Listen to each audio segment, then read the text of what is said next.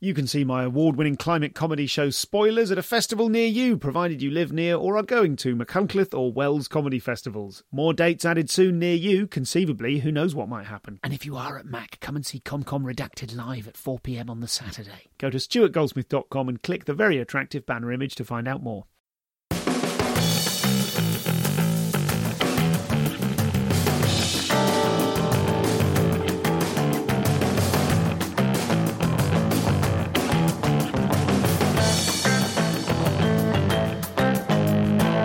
Hello and welcome to the show. I'm Stuart Goldsmith and I am coming to you live from the Montreal Comedy Festival. It's not called that, it's called Just for Laughs, but it is the big comedy festival that's in Montreal and uh, it is so exciting. I'm having such a wonderful time here. I'm about to leave, in fact. I've, uh, I'm bringing you this episode recorded with the sensational Pete Holmes. It's going to change your life. This is, um, this is up there with the Patton Oswalt one I did at this festival three years ago.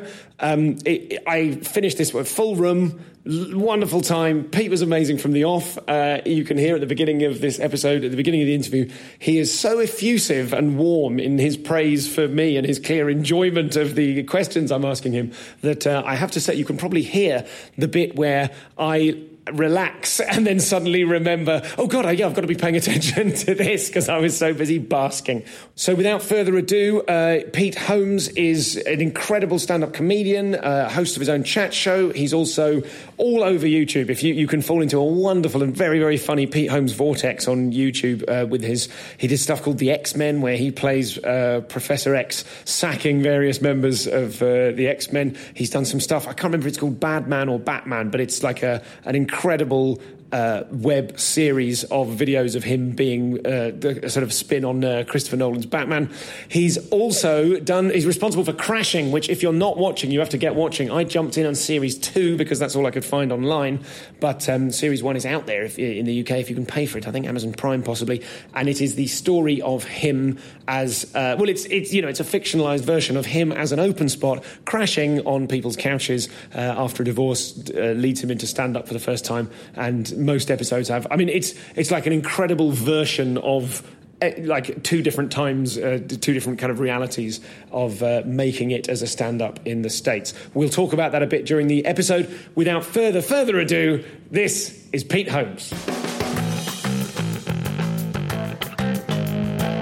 Let's start with Dirty Clean. Let's Oh. start with your uh, your latest, I believe. This is your latest. An, an applause from the back. An I'm glad you can see that person as well because that seemed like something a ghost would do. Yeah, I am absolutely in love with this. This, special. I, I love it. I think you have you have an extraordinary ability to articulate the insanity of existence. Oh, thanks, man. Yes. The thing that I'm most proud of in, in that special is, you know, what what is left to talk about?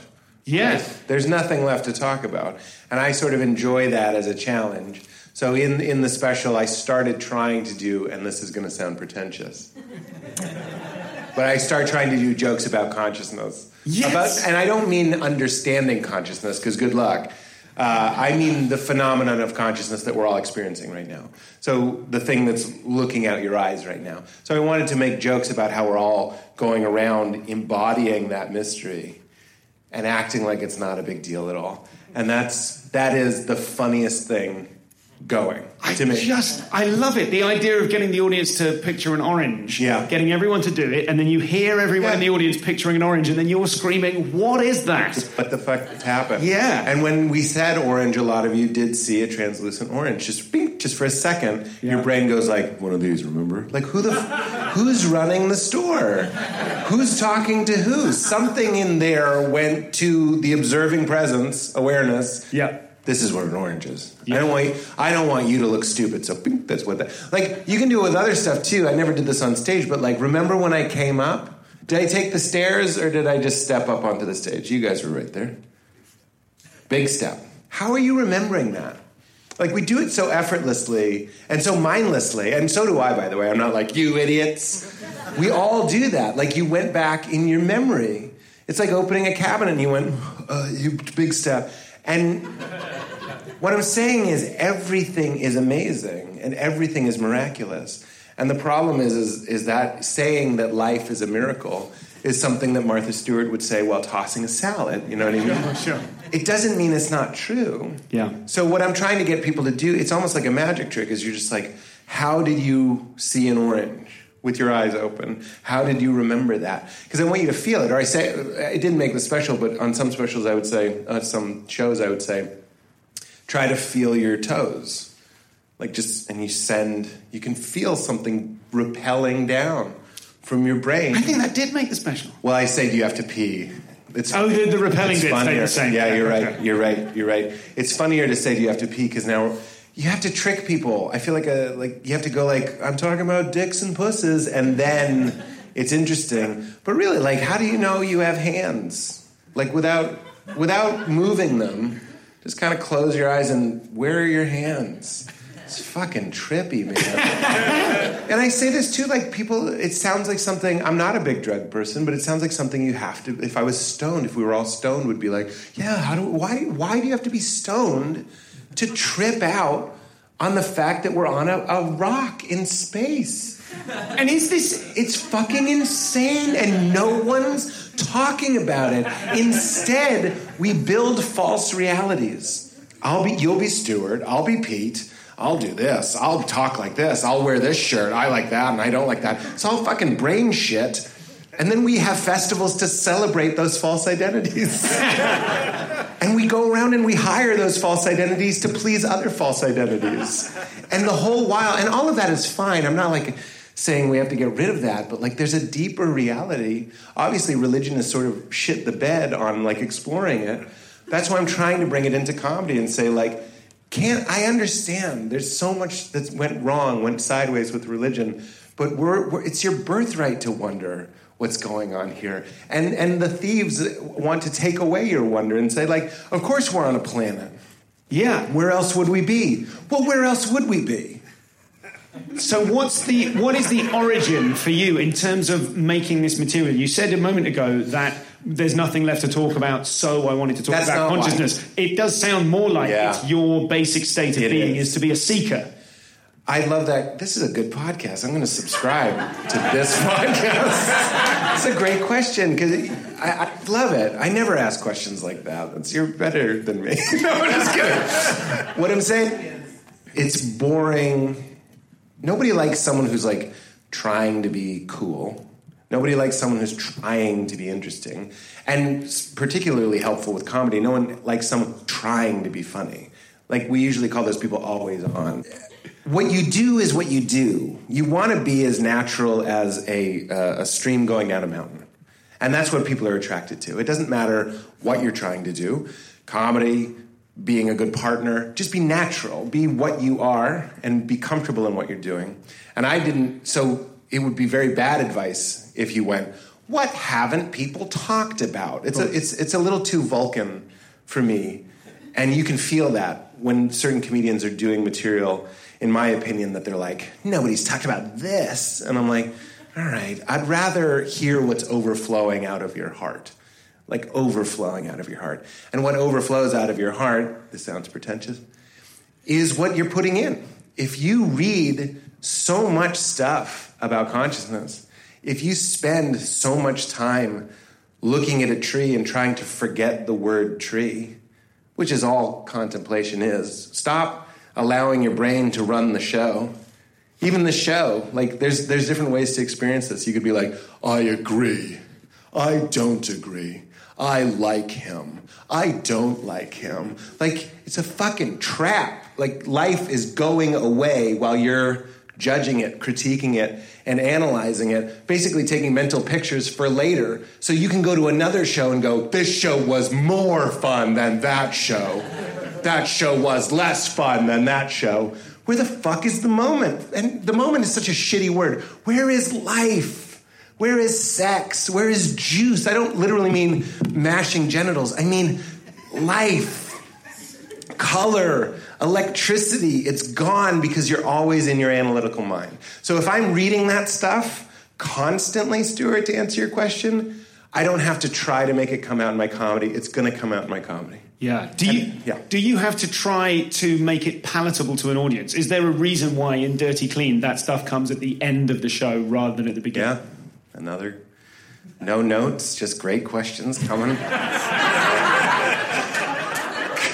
coming right off the hip. Eye contact when I need them, nods, nods when I'm doubtful.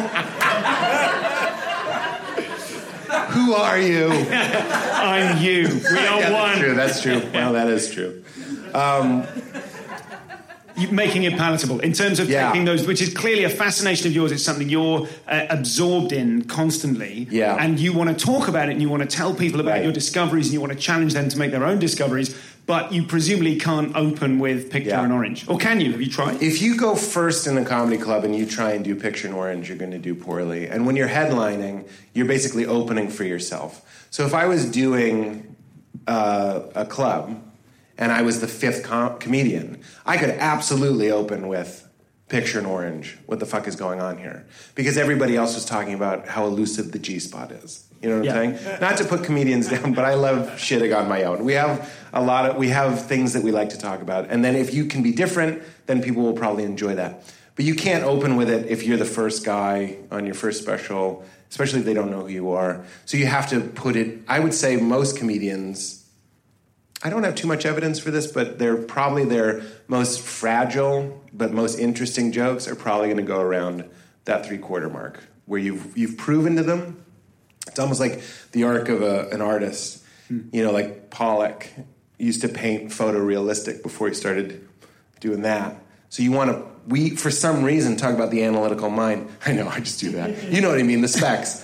For some reason, we wanted to appreciate uh, a very, very avant garde modern style, and it made it more important or more impactful to us because we knew he could have painted a bowl of fruit. Yeah. You know what I'm saying? Sure. So you show that you can like do some pretty straightforward jokes, like I can delight you, I want to delight you, and then you're like right around here, the three quarter mark. Here's the stuff that really I need you to be warm to hear it, but it's my favorite stuff. And then for some reason, it, you always close with sex. I can never follow my own sex jokes. They're just because to, to say to your point, you can do interesting sex jokes, but it's so relatable. Everybody has some sort of sexual experience, even if it's no sexual experience. They're still in a world that is very sexual. The the end of that album is the stuff about porn, and Yeah. you bridge into that stuff by t- with an amazingly original angle on porn, which is that it's all happening in the past. Yeah. and you kind of look down on these porn performers because at the moment they're thinking, "Oh, I wonder if Hillary gets in." That's right. And that, like, I've never heard that approach Right. to that subject before. It's Dude, like, okay, so that's the answer to your question is like if you want to do a joke about how we're, we're interacting with the past as if it's the present, about how your thoughts, even remembering a trauma, feels very real to you in your brain, like you remember a car accident, your body r- responds. If you want to make that interesting, you talk about sex and you say porn is in the past. That's fucking crazy. The porn is in the past. That was earlier. And I'm there with an iPad going, What if I was at the orgy? And my stupid ass meat puppet believes it. It buys it. It goes, Someone's gonna get pregnant. No one's here. No one is here. You know the, the calories and the energy my body has to undergo to get the launch sequence happening? That's a Ray Romano line. The launch sequence. Okay. I, I footnote if I steal. I realized after I said it. But what I'm saying is that is here's here's the beautiful answer to what I'm saying. I think if you do comedy that is honest and and and flowing, natural about your life, it will be deep. You know what I'm saying? If we try to reverse engineer and write a deep joke, it'll be effortful, like someone trying to be cool. Like they're wearing sunglasses and smoking like 90s cool. It's like fucking stop it. Just be yourself because like being a nerd is cool now. You, you never know. So like just do what is natural and that will be deep. So when I say when I wrote that joke about porn being in the past, it was probably just like that's funny. And then when you start to unpack it, you're like, isn't it weird that the brain can latch onto something that isn't happening and it'll be very real to your body? And that is a weird phenomenon of being alive. So it is deep, but I don't know if I necessarily wanted it to be deep. And is that something that you have had to like how much of that is craft and how much of that is instinct in terms of how you bring an audience along for that very wild ride? I think it's it's what it- the arc of a, I've been doing comedy almost 20 years now, and the first 10 years is so effortful. And it spent I spent a lot of my time studying a lot of other comics and, and analyzing specials, and even I would sometimes transcribe them and really try to understand just technically what was going on. And then again, it goes back to painting. It's like about learning all the rules and then learning when to break them. But it's also about kind of getting to a place where they're just happening naturally. You know what I mean? It's almost like an athletic event. You're just doing comedy. And what eh, this is going to sound pretentious, but like I do the comedy and like it wakes me up at night. I'll just go like that that joke is should go before this joke and you just write it down like or, or put it in my phone next to my bed. It's just showing up at a certain point. It's sort of in your in your blood, and you don't have to try as hard to be like, well, where should this joke go? It'll find it'll it'll reveal where it should go. I'm fascinated by the idea of transcribing specials. Uh, as Yeah. a guest I had on the show, a brilliant comic from Venezuela called Ivan Aristeguieta, who taught himself stand-up comedy by translating the great comedy routines into Spanish Hmm. in order to sort of explode the machinery of them and understand how they work. Yeah. How long did you actually do that for? Or, or what are some of the discoveries that you made in, in that in doing Well, I think it's a it's it's a great idea and it's a terrible idea. Yeah. um, a lot of uh, if you go to an open mic you'll see some people like me that are clearly studying the greats. Um, and then they go to an open mic and you're like this is a different world. You're on a different planet. So like one of the ones that i transcribed was um, seinfeld i'm telling you for the last time. And it opens with um, his first joke. He does a little crowd work there's two different versions. It doesn't matter. The first joke is that he says, "What's what's with the cab drivers in the BO?" Right, and it gets, you know, I would rank the, the laugh. It got like a six. You know what I mean? Go to an open mic and say, "What's with the cab drivers in the BO?" Like, please, I want to. I want to film it. I want to sit and film it and watch it every night, like the Grinch, like an evil comedy Grinch, and just laugh at how badly. I'm not saying it's not funny. It is funny. I'm saying in that moment, there's the excitement that there's Seinfeld. He's being Seinfeld. He just said, "What's with the cab driver?" That's the most Seinfeld Seinfeld that's ever Seinfelded. And it's a joke, and the audience is trying to prove in this beautiful theater that they're a good audience. Yes. We're the one that you should use. There's the loads of context going There's on. Too much happening. Yeah. It's it's the same with any of the greats. It, if you watch their specials, something else is happening that isn't going to be your experience. But I also, it's also kind of a bad idea because, you know, I, I think that what, one of the things that makes comedy so, this is going to sound so interesting to me, is that it, it's an unwinnable game. And it's, it's like, I guess I don't play golf, but I think what makes people interested in golf is it's always different, it's always changing, it's always growing. It is like love making a little bit. There's always a new book about the, uh, the, the science of laughter. They're like, oh, a joke is a benign violation, and, and this and that, and and timing is, you know, betraying your heartbeat or something. I don't know. There's a certain rhythm established by your heartbeat that they're betraying, and then that's all fine. I actually have gotten some value out of some of those studies, and the whole time I'm going like, yeah. And an erection is when blood and semen floods from the testes into the shaft. You know what I mean? You're not going to tell me how my daughter was conceived with that. You understand? Like, it's a different thing. You're not going to tell how time stopped. And, and, and in, the, in the great moment, I'm not trying to be crass, in the great sexes that you've had, something greater than the sum of the parts was going on. And we can analyze it and we can study it and we can graph it. But ultimately, we're talking about like a pretty incredible phenomenon that's occurring that's always going to change. Sometimes the joke is just that that is what the joke is. That that you know that I guess that is a benign violation. If I'm doing my special and I'm doing a stupid joke, the joke is that even at my special I'm doing a stupid joke, and that's a benign violation, and therefore it's a uh, laugh. That's so that's the value I get. But I'm always like I'm a mystery guy. There's always going to be something mysterious. Why is Zach Galifianakis so funny when he just says, "Hi, I'm Zach"? You know, I'm talking about off stage. Like you just want to laugh. How is that a benign violation? Like, get out of here. Magic is real. Have you always been the uh, that kind of wonder-filled, kind of joy-filled seeker, or is that something that you, when you started off in comedy, you maybe didn't know what your voice was, and now you can comfortably look back and go, "Oh, I'm this guy. I'm the I'm that's that's the flavor of thing I do." I love that question too.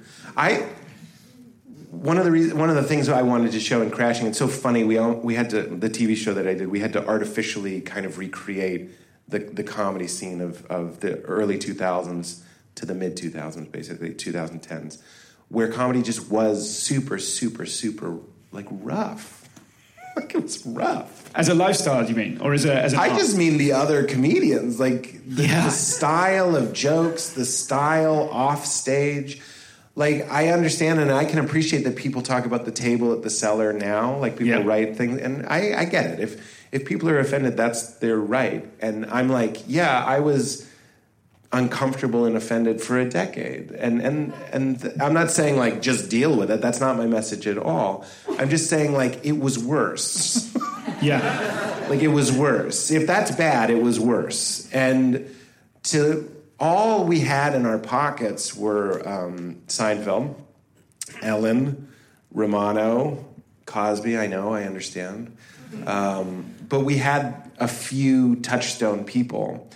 But the the wins of comedy, like the first time I did this festival, even the wins of comedy, were, which was ten years ago, was still kind of like, no, that guy that you know talks about queef blood, you know, that's that's the guy. And like there was still sort of a feeling. By the way, I love dirty comedy. This is not to judge dirty comedy. I'm just saying we still were kind of on the outside. The sweeties, the sweeties were weird. Mulaney was weird. Yeah, Like, it was okay. weird when Birbiglia started playing the cellar. That's where the table. That was weird. yeah. Like it was weird that the guy from NPR was at the comedy cellar, and there, and we all talked about it. Is the Sweeties just a name you've made up now, or is that Yeah, the sweeties. Is that like a movement? if there's we'll any back high-ranking executives, we're, we're going to pitch the sweeties. Who else do you, Mulaney, Birbiglia, who else is of that ilk, do you think, at the time?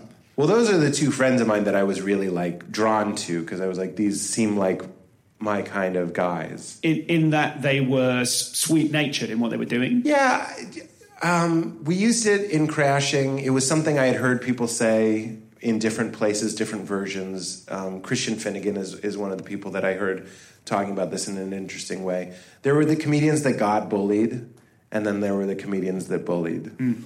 And, I, and I enjoy both of those styles of comedians, I really do. But I was a comedian that got bullied. And I found the other comedians that got bullied. And the fact that we're here in Montreal and like I look at the roster and it's all comedians that got bullied, I'm like, Yeah, there is. but th- something changed culturally. Fallon, Colbert, Corden? Are you fucking shitting me? He still gets bullied. Like I'm saying, like it changed. It changed. Every look to late night. Look to who's doing the stuff. Like it changed. They, there, there were always people like that, like Shandling and Seinfeld. Like I said, like these, these were of that ilk. But coming up, it's it's kind of hard to imagine, but it, it felt weird to be trying to be a little bit sweeter or cleaner or whatever. you Yeah. Yeah, because the and this is something that really is articulated very well in Crashing that the idea of the comics table and every comic watching that knows who they were at, at, in that dynamic. Yeah. When the new the new act is in the dressing room and the headliner won't give them the time of day, and then the new act does well, and then suddenly the headliner is friends with them and is prepared to Yeah. you know take their foot off the gas. How do you how do you personally feel about that aspect of comedy culture? Because I suppose when I was newer, I sort of felt like, oh well, I suppose I've got to take my knocks, and now I'm a bit more inclined to think, fuck off, just be just be sociable, give someone the time of day. Yeah, I hear that. Uh, I think comedy is a craft, and there's something that I really enjoy. I can I can be a guilty enjoyer of the of the knocks that you have to take. In fact, I'm 40 now. I catch myself sounding like Andy Rooney sometimes, and I talk about the young comedians. I just had a very emphatic conversation with another comedian about my age, a, a successful guy, and we were just going like, "There's no struggle. There's no struggle." Like because Yeah. now, if you're pretty funny, I'll hire you. Like you're going to be hired. Like comedy is is big enough that like you won't have. We all had the ten years of anonymity. Yeah. And now I feel like it's not bad. I wouldn't change it, but it does sort of change the taste of of what I think you're talking about. the rite of passage style of comedy is different. And it should be different. Burn it all to the ground. It's all fucking nonsense. It's all make believe. But what you're talking about is we were playing a different game. We were make believing a different game, which Yep. was like, I really want to earn the respect of my peers, and they're going to tease me and be mean to me, and they're going to make me work it. And, and until I can crush on stage, they won't even look at me. That's fine. That's bullshit. And, and what we're doing now is bullshit. It's all, it's all a game. Did, did it have a value? Is there some aspect to which putting up with learning to cope with? Because we see Show Pete in Crashing Yeah. get a few laughs of, of his own out of the table. Yeah. Do you know what I mean? That we like. i- Is there a value to that? That by running the gauntlet every night, you do become socially faster. That gives you an extra edge. I, I'm inclined to agree with that. It's a little boy named Sue. You know that Johnny Cash yeah. song? It's a little boy named Sue. Like they were being assholes because they loved us and they wanted to teach us to be like sharp. Um, I don't know if everyone's doing it in that Mr. Miyagi sort of way. I think some of them are just pieces of shit. And I knew a guy that was like, I'm mean to the new guys because if you quit, it's one less person competing with me. He said that to me. Yeah. He's dead now. He is dead. Um, it was him clapping in the back earlier. Remember my ghost joke? Uh, th- then where were you? That's such a comedian joke. Of course you like that. then where were you? See, that's kind of funny. Audiences sometimes like it when you're rough with them, and comedians, it, there is sort of like a, a sparringness to it. It's a little bit athletic. And again, I, I'm saying it's athletic for the second time. And maybe that's what we don't like about it. It would be nice to just be nice to each other. But comedy does, it's very, very difficult. And uh, it's very lonely. And the audiences, the, the only people that have really hurt me in comedy are audiences. Like, I, and I would say this Bobby Kelly could burn my outfit forever. I'll, I forgot what he said. I remember Cleveland in 2003. Sure. Like, I remember the faces of the audience members that I've bought. I, I see them like a retired cop that sees the faces of the people that he's killed. Like, no, no, like, I see people shaking their heads and going, What? Like, I see that. So there is an element, and there is some truth to if you can't handle this, how are you going to handle the, the shit you take on a sit? Which is from Glengarry Glen Ross, a movie that all true comedians love. Because we are like salesmen, and it is brutal out there. So Yeah. there is. There are different scenes, right? There's the club scene, there's the alt scene, and there's something that I call the treehouse scene. The treehouse scene is neither scene. It's just people sort of propping up shows for themselves, and it's very loving. I love the treehouse scene. I would drop. How do you mean? What, what does that mean? Propping up shows for themselves? Literally, like you and me only perform at this one place once Okay. a week. Yeah. It's our only show, and it's like a treehouse. It's great, and we all watch each other and laugh. They're rare Yeah. and support. You don't want to get stuck in some sort of idyllic nightmare. It's like Black Mirror. It's like it's the perfect show. yeah, you got to leave the Shire, Frodo. You got to get the fuck out of here. Then there's the club, and and those are you know.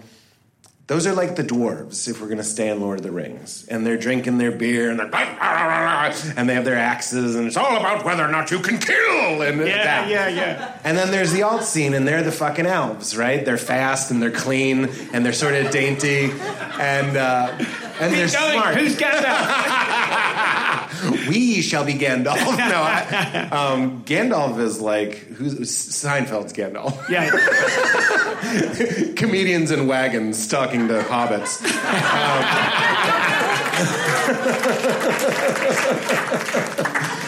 Um, um, but you want to be able. I saw this from Burr, Bill Burr. You want to do all of them.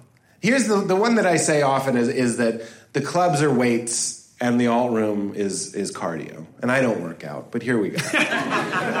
You don't want to be one of those muscly guys that can't move, and you don't want to be one of those fast guys that can't fucking lift anything. You know what I'm saying?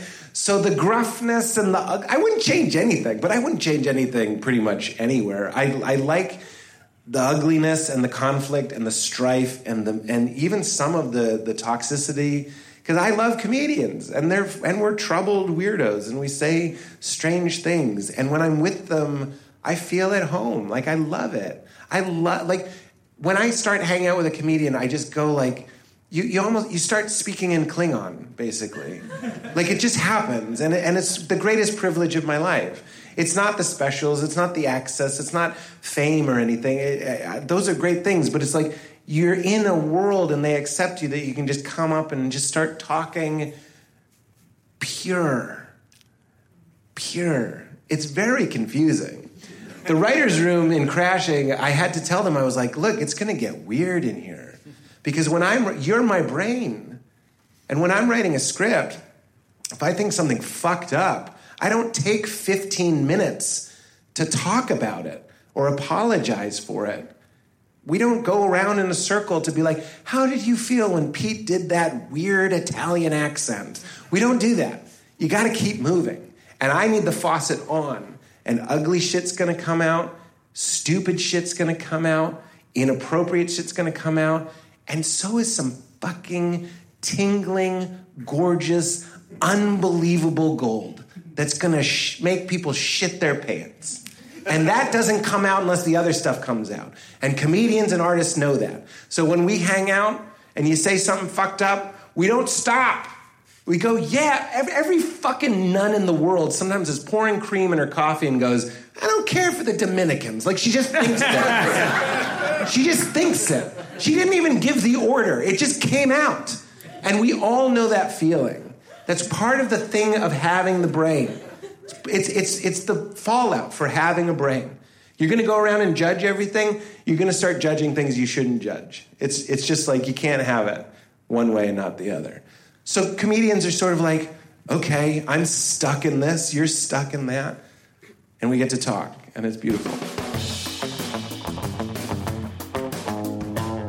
So this is Pete. I mean, come on, this is phenomenal. I'm not going to talk to you for long now. We'll dive straight back in. Uh, just to say, I wanted to say some quick thank yous to everyone at uh, Just for Laughs who's looking after me. Uh, Monica Sharma, uh, everyone at the front desk that I hung out with, fabulous Zoe Rabnett, uh, and Tim, and uh, and everyone that's that's just made this such an exciting thing. I've been here with loads of um, British and Australian comics, and the odd Kiwi guy on comedy sneaking in there.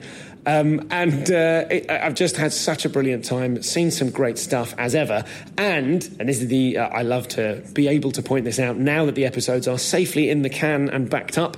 Uh, we have coming up for you over the next few weeks. I will measure these ones out because none of these other guests are doing the Edinburgh Festival. So I'm going to try and, uh, I will deprioritize releasing those episodes until such time as I've kind of promoted and boosted as many Edinburgh bound people as possible. Um, but we've got sensational episodes for you with Chris Fleming. Um, you can check out his stuff online anytime you like. And you, again, that's a, a, wonderful rabbit hole of uh, online content you can fall down. Matt Besser, who is a, a brilliant comedian and improviser. He is, uh, in a former life, he founded the Upright Citizens Brigade. He's one of the co founders of the UCB. And he is also uh, a really enjoyably irascible character that we, uh, I mean, he basically gives us the how to of American style improv, and it's like it's like getting it's like the Matrix. You'll just get you'll listen to that episode and go, oh, I know improv, but you won't, and that's the point. Um, and also, just recorded earlier today, just a few hours ago, Heath McIvor. You probably won't know that name, but he is the guy behind Randy the Puppet, uh, who's an award-nominated, superb international puppet comedian uh, who is just you know can absolutely go toe to toe with any stand-up comedian. He's phenomenal, little purple bug-eyed guy, and Heath never appears as himself, and it's very difficult to find even a photograph of the two of them together. Uh, Heath broke his lifelong rule to share with me, with us, uh, this exclusive interview about what it's like being under the puppet and the circumstances in his, life, in his life at the moment, the ongoing sort of journey of discovery, uh, which has allowed him to relax that previous rule. From what he's not going to start going around doing interviews. This is a very, very exclusive, special thing, and uh, it's it's another blinder of an episode. So I am about to get on a plane. I've got these three or four uh, WAV files burning a hole in my laptop, and bef- as soon as my feet hit the ground, I'm off to Edinburgh, and there's loads more Edinburgh stuff to tell you about which I will do in the coming weeks. If you are at the Edinburgh Festival, please do come along to see Primer, my work in progress show, 3 pm daily at the Monkey Barrel, as you well know, apart from a double day off in the middle where I fly back home, hold my children, and weep. Uh, that is everything for now. That's all the information you need. Please don't miss Crashing. It's sensational. As soon as I can get hold of Series 1 somehow, I'm going to start at the beginning and hoover it up. That's everything. Is that everything? Let's get back into this. This is Pete Holmes.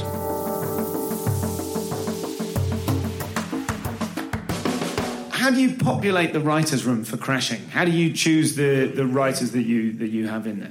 I noticed um, like Beth Stelling and Ian Yeah. Edwards. They jumped out on a particular episode as an associate. Right. Yeah, Beth is incredible. You want ideally for me, I want to find people who represent perspectives that I don't have. I'm looking for that just in my life. My wife Val is constantly saying like, "You should uh, reconsider what you just said." Like just us talking, because talk about talking honestly. I talk incredibly honestly with my wife, and she'll go like, "I think that's a privileged thought." Or something like that. And uh, again, I'm 40 and starting to calcify. We're all turning into our fucking dads. This is how it was when I was a kid. Yeah, well, that was make believe, and this is just fucking catch up. You know what I'm saying? So my wife helps me with that, and you want that in the room. You don't want like Jamie Lee and Beth. You don't want to write an episode about the Me Too thing, basically, if you can't about what it's like to be a woman in a comedy club. You don't want me and Judd just going like, hmm. You know what I'm saying? Have you have you done that in the past though? I noticed I, I only really uh, watched the Pete Holmes show in the YouTube clips. Yeah. um, and uh, so many of them. Oh, there was never a show. They, they, I was check, only on YouTube. But they, so many of them spoke to me. So many of the X Men Yeah. clips, you know, the, they're so specific. I'm like, my Yeah. God, it's Professor X firing Gambit, and I understand every breath of this. Yeah. And then I did look on the Wikipedia page earlier, and I was like, oh, that was an entirely male writers' room for that show. Was it? Well, Jamie was on that show. Jamie is a man's name, and I would not have noticed. Ah. Ah, it's a reverse gotcha. Sorry. Is he called Jamie? I love how you guys say called. I'm sorry, is he called Jamie? I know it's probably You bad. not say called? We don't say that. Why not? We just say, is that Jamie? Does they- do they go by Jamie? You go, is he called Jamie? Oh. I never noticed. I also love this on the phone. You go, is that Troy? I love that. What is it? What would you do? I don't understand what the alternative is. Sorry, is this Troy? You just three words. You- is that Troy? You hang up without saying goodbye. Do you do that in real life or on Well, that's TV? movies. Is that just movies? Yeah, who has the time? I've learned those things are to get page count down because you'll always have some producer that's like, "This is a nine-page scene," and I'm Yeah. like, "Who can I don't get me started." Come on, let's get Some crashing What are you talking about? there. Literally, don't get me. It's such. It's such. Gar- Uh, crashing producer that I met earlier on. Do I have your permission to get Pete? Well, started? he agreed. That's Josh Church, who was a producer on our show, and he knows this. So I understand. TV production, as far as I can tell, is you know when you go to a crowded restaurant and there's a maitre d, and every table is taken, and you go uh, table for four, and they go, okay, I, I will call you when it's ready, and then you say, how long will it be? And then they look at the restaurant and go, 22 minutes. That's what TV production is. is someone looking at my script. Sorry, I'm getting I get No, I get weird about it. It's it's my script and they go this is going to take this long to shoot. And I'm like you just went like this. Like you don't know how long I talk. Well, a minute is a page. A page is a minute. A minute is an hour. It's like we would strip down scripts, cutting out all those goodbyes, cutting out all those riffs that I know I'm just going to be forced to remember because we had to cut them out. And now I just have my small script in my page. For production, we cut it to a two page scene because that's what the day would allow. And now I'm just remembering the other four pages we cut and improvising it. And it makes the show let the script be 50 pages if we want it to be. It doesn't, it's just two people talking in a cafe. We're going to do it.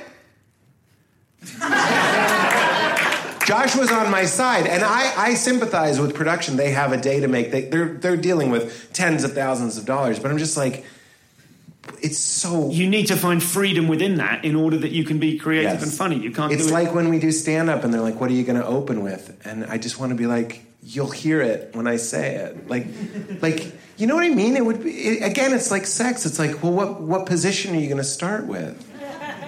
I'm I'm gonna read the room. I'm gonna kind of, you know, you feel there's info in the kiss. The kiss says there's something in the kiss that says start this way, Yeah. and you do. Yeah, but how many pumps are you gonna be there? However many it takes. Between nine and twelve. You refer. You understand? I'm just saying, show business is the materialization of a dream. So there's going to be some hiccups. So deep respect. Not it's, again, it's not them, but to the producers that had to say, "Cut your fucking script down." It could easily be them sitting here and being like these fucking writers. But you know, I- I'm the one that's flying the kite into the black hole of my past and my subconscious and pulling it back and taking uh, the content off of it and steam cleaning it for television. Like, let me have a six-page thing. It's the most dense metaphor I think I've ever heard. Yeah. Suddenly we're steam cleaning it. Let's just talk about the writing for a second, because uh, and to come back to Dirty Clean, there's a section where you're talking about falling asleep and the, the moment where you fall asleep, Yeah. the moment where you, and I think the line is something like you you sort of fall into the embrace of the dark soil. Yeah. You know, that's like this real poetry. Yeah. there. That's when you die. Oh, is that the death? But okay, I say if you die and it's just over, who cares? I say I'm not af- I'm not afraid of nothing. I'm afraid of an afterlife scenario that's unpleasant. yeah. Like if you just swan dive into the deep dark soil, like great. just unplugging a TV, great. When does the the poetry of that line? When does that come? Does that just come out on stage? Does that accompany Yeah. the thought, or does that come in a sort of redraft kind of process? No. When I was starting, I used to look at comedians like me, and I was like, "What an idiot!"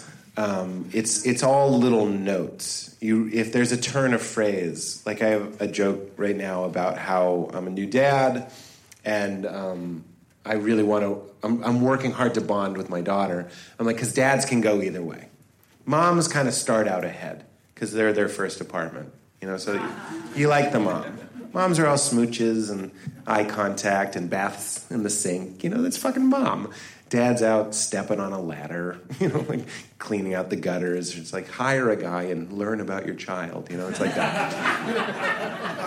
so none of that is written down anywhere. And then one night you'll be like, you're on stage, and I'm just thinking about my dad. And I'm like, dad smells like original Listerine. you know, and you say it, and it works in the context of the bit, and then you just write that line down.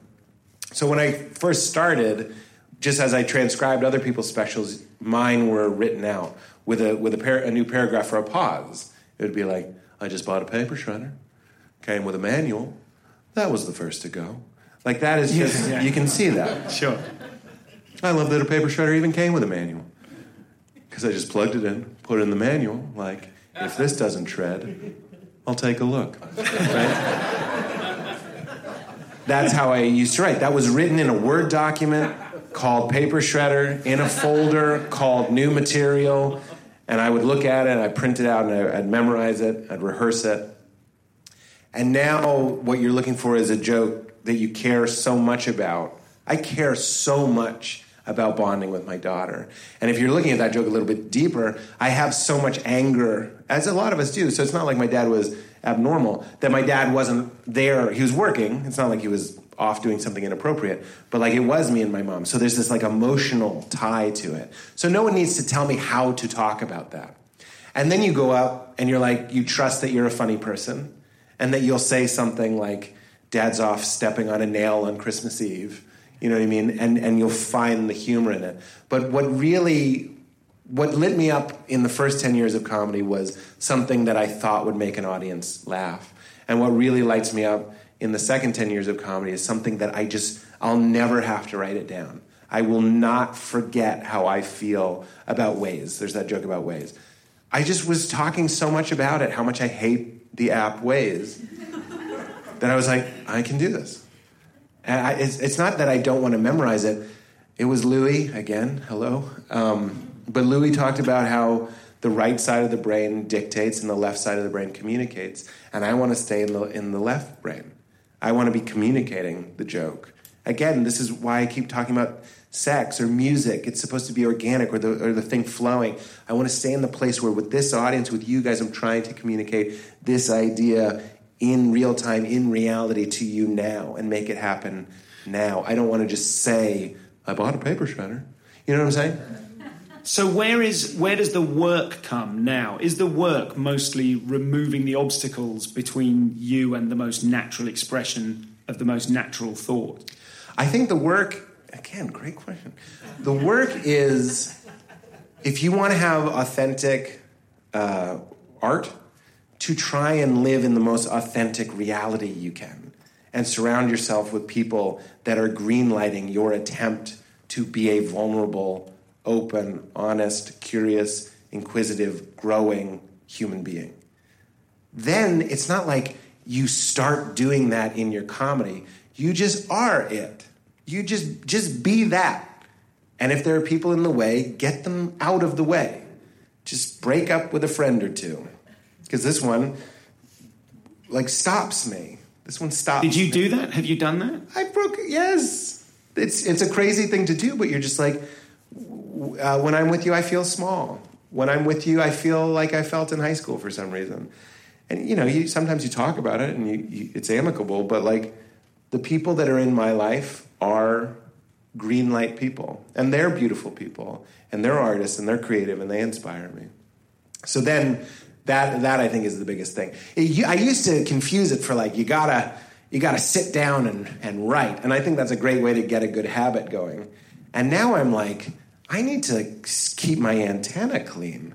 I need to be like in the moment. Everything creative happens in the moment. So the more time that I can spend there with a clean antenna and some humility, that this shit is just going to show up like Tom Hanks, like a new box is just going to get washed up on the shore. That's how I work now. It comes to you through practice. You're kind of like getting your, your temple clean, and then God shows up. You know what I mean? Like you're waiting, you're getting everything you can do on your end.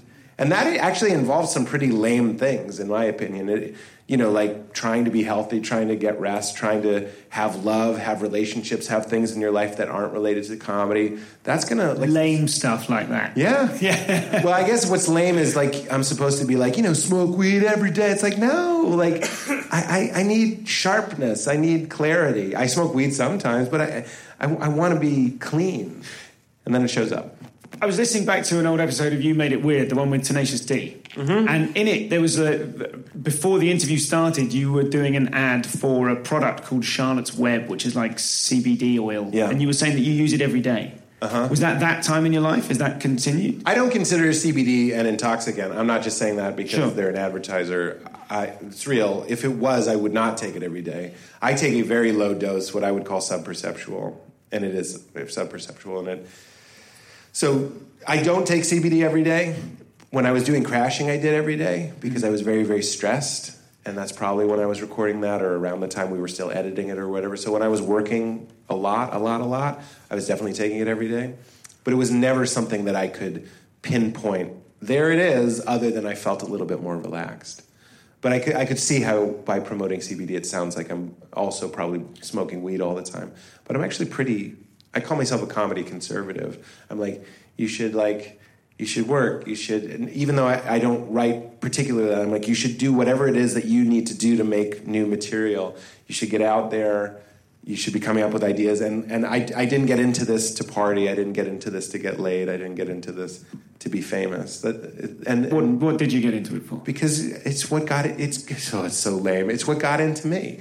That's what it, it's what it is. That's why when people are like, I always say, follow the dream that's following you. Comedy was following me. It was following me. You can't. You get feedback from your dream. I see so many people that are like, I'm going to be a comedian. Oh, why? You want to sleep in all day and get thousands of dollars to be adored? It's not how it works. Like this stuff better have crawled up your butt and opened like an umbrella. Otherwise, you're fucked. It's going to be hell. Yeah. I met people that would straight up tell me, I'm doing this, I want to be famous. I want to be a famous person. They're all gone. They're all gone. That third show in Iowa City, you're fucking gone. You're gone. Get out of my fucking house. You never belonged here. And then those people sometimes get rich and famous, but that's they're just doing what they wanted to do. They're doing what they had to do. It hurts to not do comedy. Like my wife, this one of the greatest things about her. I don't perform when I'm in LA. I perform maybe twice a week. It's not that much. But if I don't do those twice a week, my wife will notice and she'll go like, "You need to do a set." She'll notice because we'll go to a restaurant. and I'm not able to tune the people out around us. You hear this fucking? I can't. This fucking guy just called peas pias. Said, "I'm going to get a side of pias." I heard him say it, and I can't. I can't be. So I, then I come home from doing comedy, and I always say the same thing to my wife. I say, I don't know what other members of my family are doing. I don't know what the world is doing, but I earnestly pray that other people can find the thing that was chasing them because you'll know it because it, it feels like being at home. All comedians are anxious, we're all uncomfortable at parties, but then after a set, I don't want to cheapen it by saying it's like Xanax or something, but you're not worried about anything. Mm. You just, you, you're like a wave, you were a wave, and after the set, you're the sizzle of it pulling back. You just got what you needed. And I'm a big believer in leaning into your dysfunctions. Is it super healthy? Is it like the highest point of a mountain to, to enjoy being adored or to be heard? Maybe not. Maybe it would be great to just be like, I don't need that. I can think a funny thought and just, that's enough. I made Chuck laugh. You know what I mean? That was Chuck. Who fucking cares? We all have our shit. Can you take your shit and, and work with it? I hate to quote Jesus, but I'm going to. He says, let the weeds grow with the weed. Christianity has become about willpower and denial. Jesus said, let the weeds grow with the weed. That's weeds and wheat. Because if you pull the weeds, you're going to pull the wheat, right? So work with your shit. Work with all of it. And I'm working with some narcissistic tendencies, some needs for approval that probably deeply rooted in my childhood. Who cares? I used it and made something that matters to people sometimes. Not everybody, but to some people, it's beautiful. To some people, they feel how I feel. It's, it's mutually beneficial. They both get the sizzle. They laugh, and the world's less scary. We're on a rock, but it's okay because he just talked about an app that I also don't like. And we all, we all sleep a little better and someone cuts you off in traffic, and maybe you're a little more likely to be patient because you're not as fucking stressed. That matters. And it came from shit, but it became a flower. Do, do, you find that of your own material? Do you find that the journey of writing the material that you have written and performing that material night after night and getting that stuff off your chest almost, yes. do you, does that have a healing effect? It does. And that's why, you know, it's funny, we have therapists, some of us have therapists, so we don't lose friends, right? So you, because there's certain friends that if you tell them one more time about that breakup, yeah. They, they can't. I'm sorry, Julie, I can't. So you hire someone with a degree to listen to you every time you want to talk about your mother or every that relationship or whatever.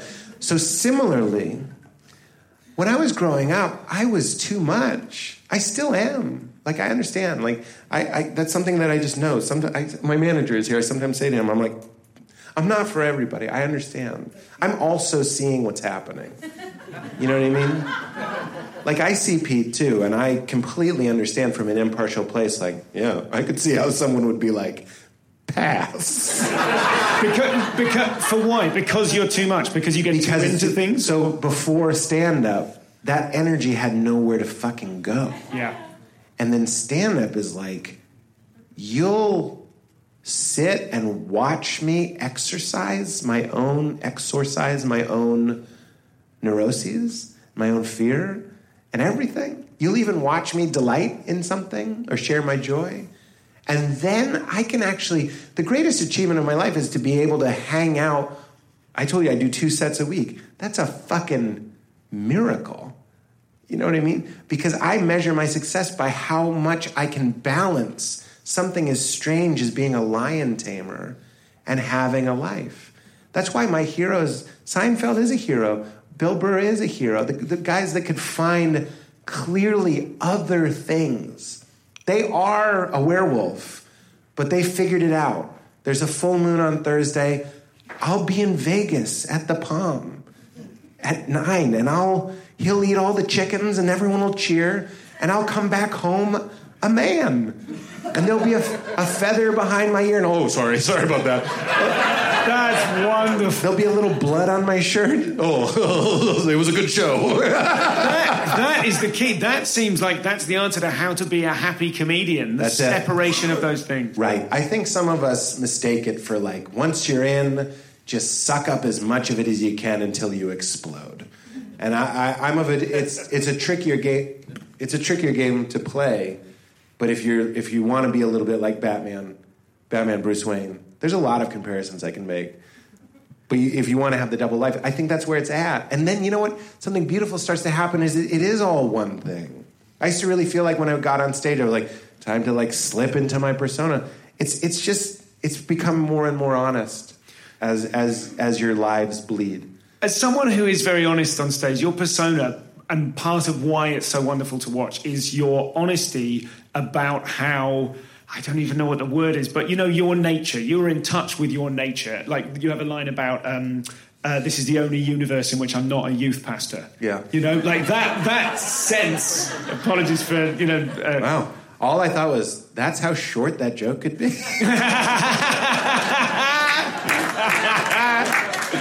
I had all these other parts. But that that that understanding of who you are, like when you started comedy, did you have like a desire to be cool and have to overcome that in order to be honestly your kind of wondrous nice self? Like Yeah. nice isn't a prized No, quality, is it? that came later, and it came, and I'm always happy to share this because it came from other people. Um, so one of the great things, one of the reasons why Montreal is incredible, is because we're all these fucking hit men and women that are all going around sniping things, and then we every once in a while we get to come and be together, and sometimes we get to tour together, and and that's important. Like we need these councils, like we need to meet up and talk and share. And and one of the reasons is because you need sometimes you need an expert's opinion on how you come off. You don't really know. I'd like to think I know now, but I, I'm not sure. Uh, and and before you're ma- married or whatever, other comedians can fill that role. So I was checking into a hotel with. Uh, I was on the road. It was actually me. I think it was Mulaney. It might have been Amy Schumer. We were doing this little tour, and we were all going into a, a hotel. And I, they said one of the rooms we have is a non-smoking queen, and I went, "That's me."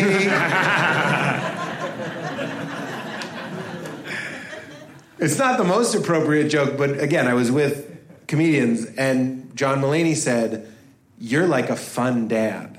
Yeah. He's like, "That's a joke a dad would make. You're like a fun, dorky dad."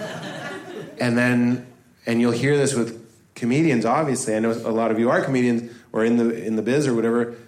You hear comedians say all the time. I go, "Can I have that?" I didn't even laugh or not laugh. I went, "Can I have that?"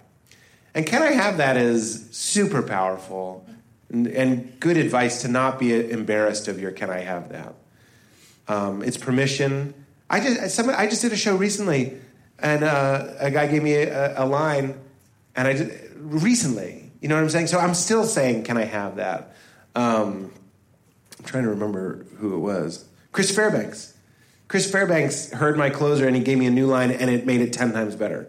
And I was just like, "Okay." I, so I was like, "Can I have that?" He was like, "Of course." And I was like, "Are you sure?" It was incredible that we still do that. Mulaney called me um, a fun dad. Josh Lieb, a writer that I was with, said you're like a youth pastor, and I'd always known that, but I didn't know other people saw a youth pastor when they saw me.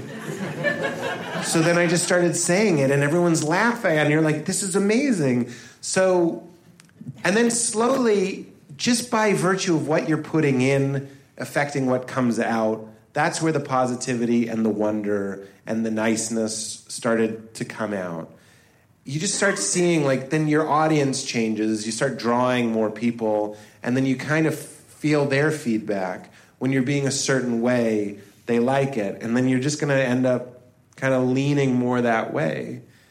Can i be nasty or selfish or angry? Yeah. And i have bits like that.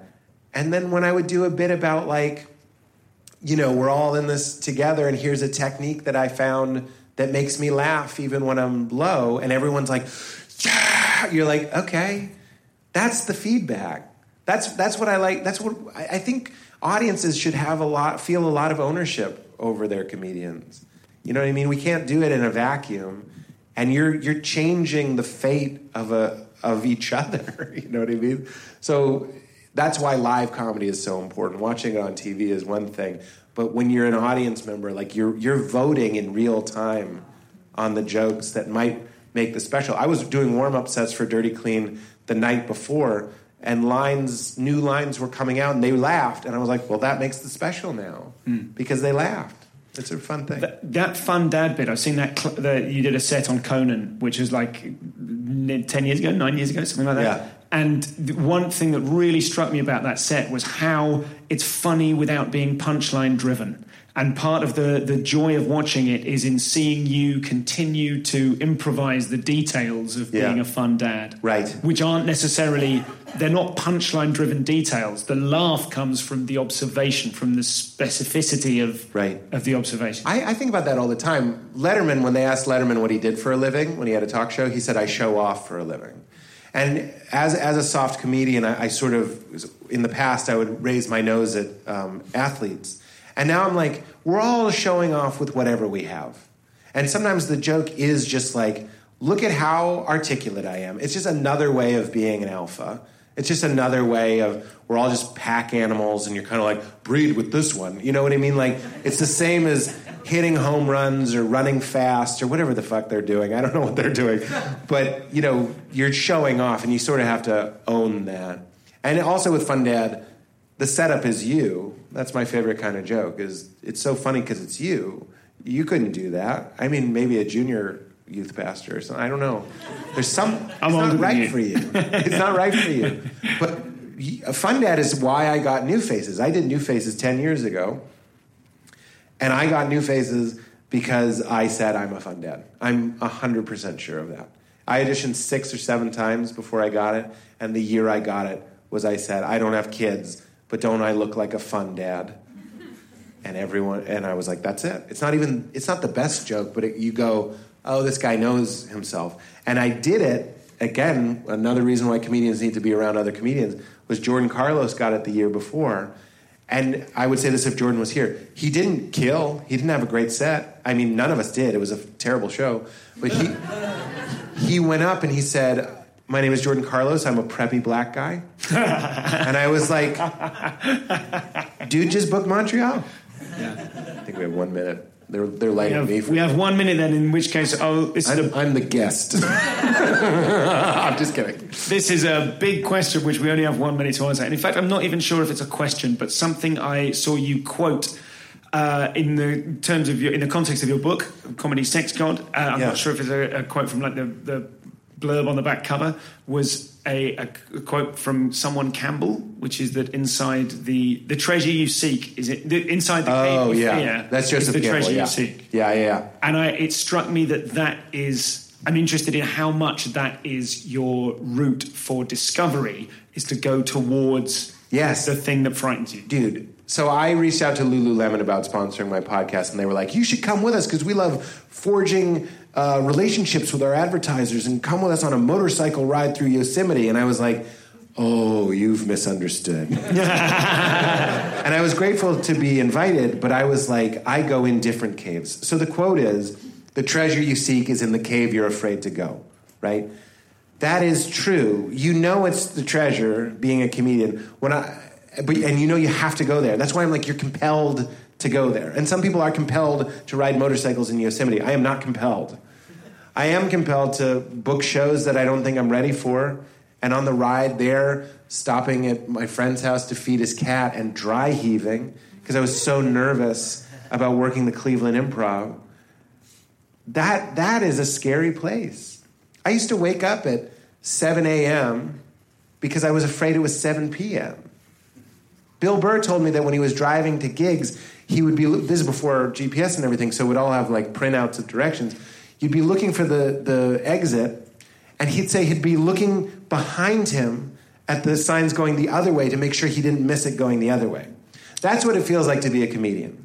And that's Bill Burr, one of the greatest comedians in the fucking world, would drive terrified reading the, the, the road signs going in the opposite direction because he was so scared he missed it. And that's me waking up at 7 a.m. afraid at 7 p.m. And that's a scary ass fucking cave. And that's asking for uh, three holidays off, even though you're only supposed to get two off from Bennigan's and you think you're going to get fired, but you have to open for Jim Gaffigan at Cleveland. And that, I believe, the first night of the show was December 27th, and it ruined Christmas. My whole Christmas was ruined because I was petrified. But there's something fucking on the wind. It's on the wind. It's in your blood. It's on your bones. You're not choosing it. If you say no, it'll wake you up. It'll make you sad and it'll break you. You have to do it. And I don't care if it's the things that our culture values comedy, showbiz, fame. I wish for everybody listening and everybody here to find the thing that just makes you go, ah, yes, this. It had to be this. This psychology, this past, this skill set, these needs click here. God bless you. Thanks, man. Ladies and gentlemen, Mr. Pete Holmes.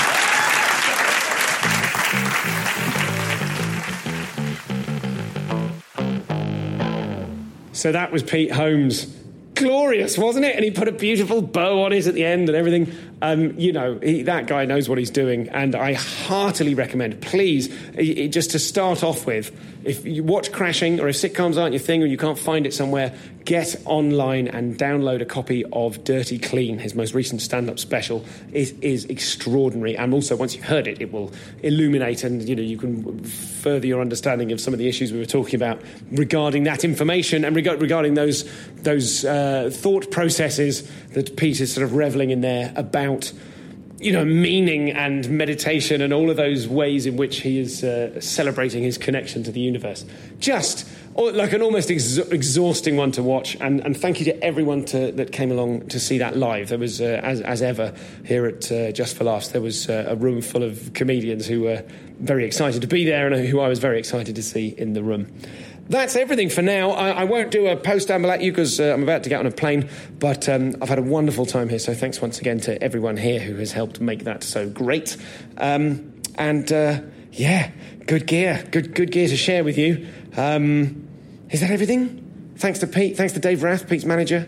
Um, thank you to Nathan Wood, who, of course, is the producer of the show, uh, podcast consultant Peter Dobbing. The music is by Rob Smoughton, and this episode will have been logged by the time you hear it by Jake Crossland. That's everything. Who's coming up? There's Edinburgh, Edinburgh stuff next. This is what I'm going to do. I'm going to go to the airport and I'm going to sit there with a well deserved uh, quasi alcoholic drink and I am going to assemble my own spreadsheet. If you're not in the Facebook ComCom group or on following this podcast on Twitter at ComComPod, then you might have missed spreadsheet day. But if you are going up to Edinburgh and are wondering what to see when, an incredibly efficient way to plan things is just to go to at ComComPod, uh, twitter.com slash ComComPod, and uh, look at the hashtag spreadsheet day, and you will see a variety of absolutely hyper nerdy, carefully planned, some some people have planned the timing, the distance it takes to walk from one venue to another um, in order to ram in. I think the head of the leaderboard is kind of nine shows a day. But it basically, anyone who's done one of those, you can tell those are all sensible decisions that have been made and planned by super fans of, uh, of comedy and perhaps of this show as well. Uh, and so you can just literally photocopy one of them and uh, copy it wholesale and then creep around following. Actually, don't do that. Try not to unnerve people. If you are going to copy someone's spreadsheet, day spreadsheet wholesale, at least try and wear different hats. Don't freak them out. You know, don't make them think they're being followed. No, I mean, don't wear hats in the sense of disguising yourself. God, this has gone far enough. Right, to the airport and freedom. Goodbye.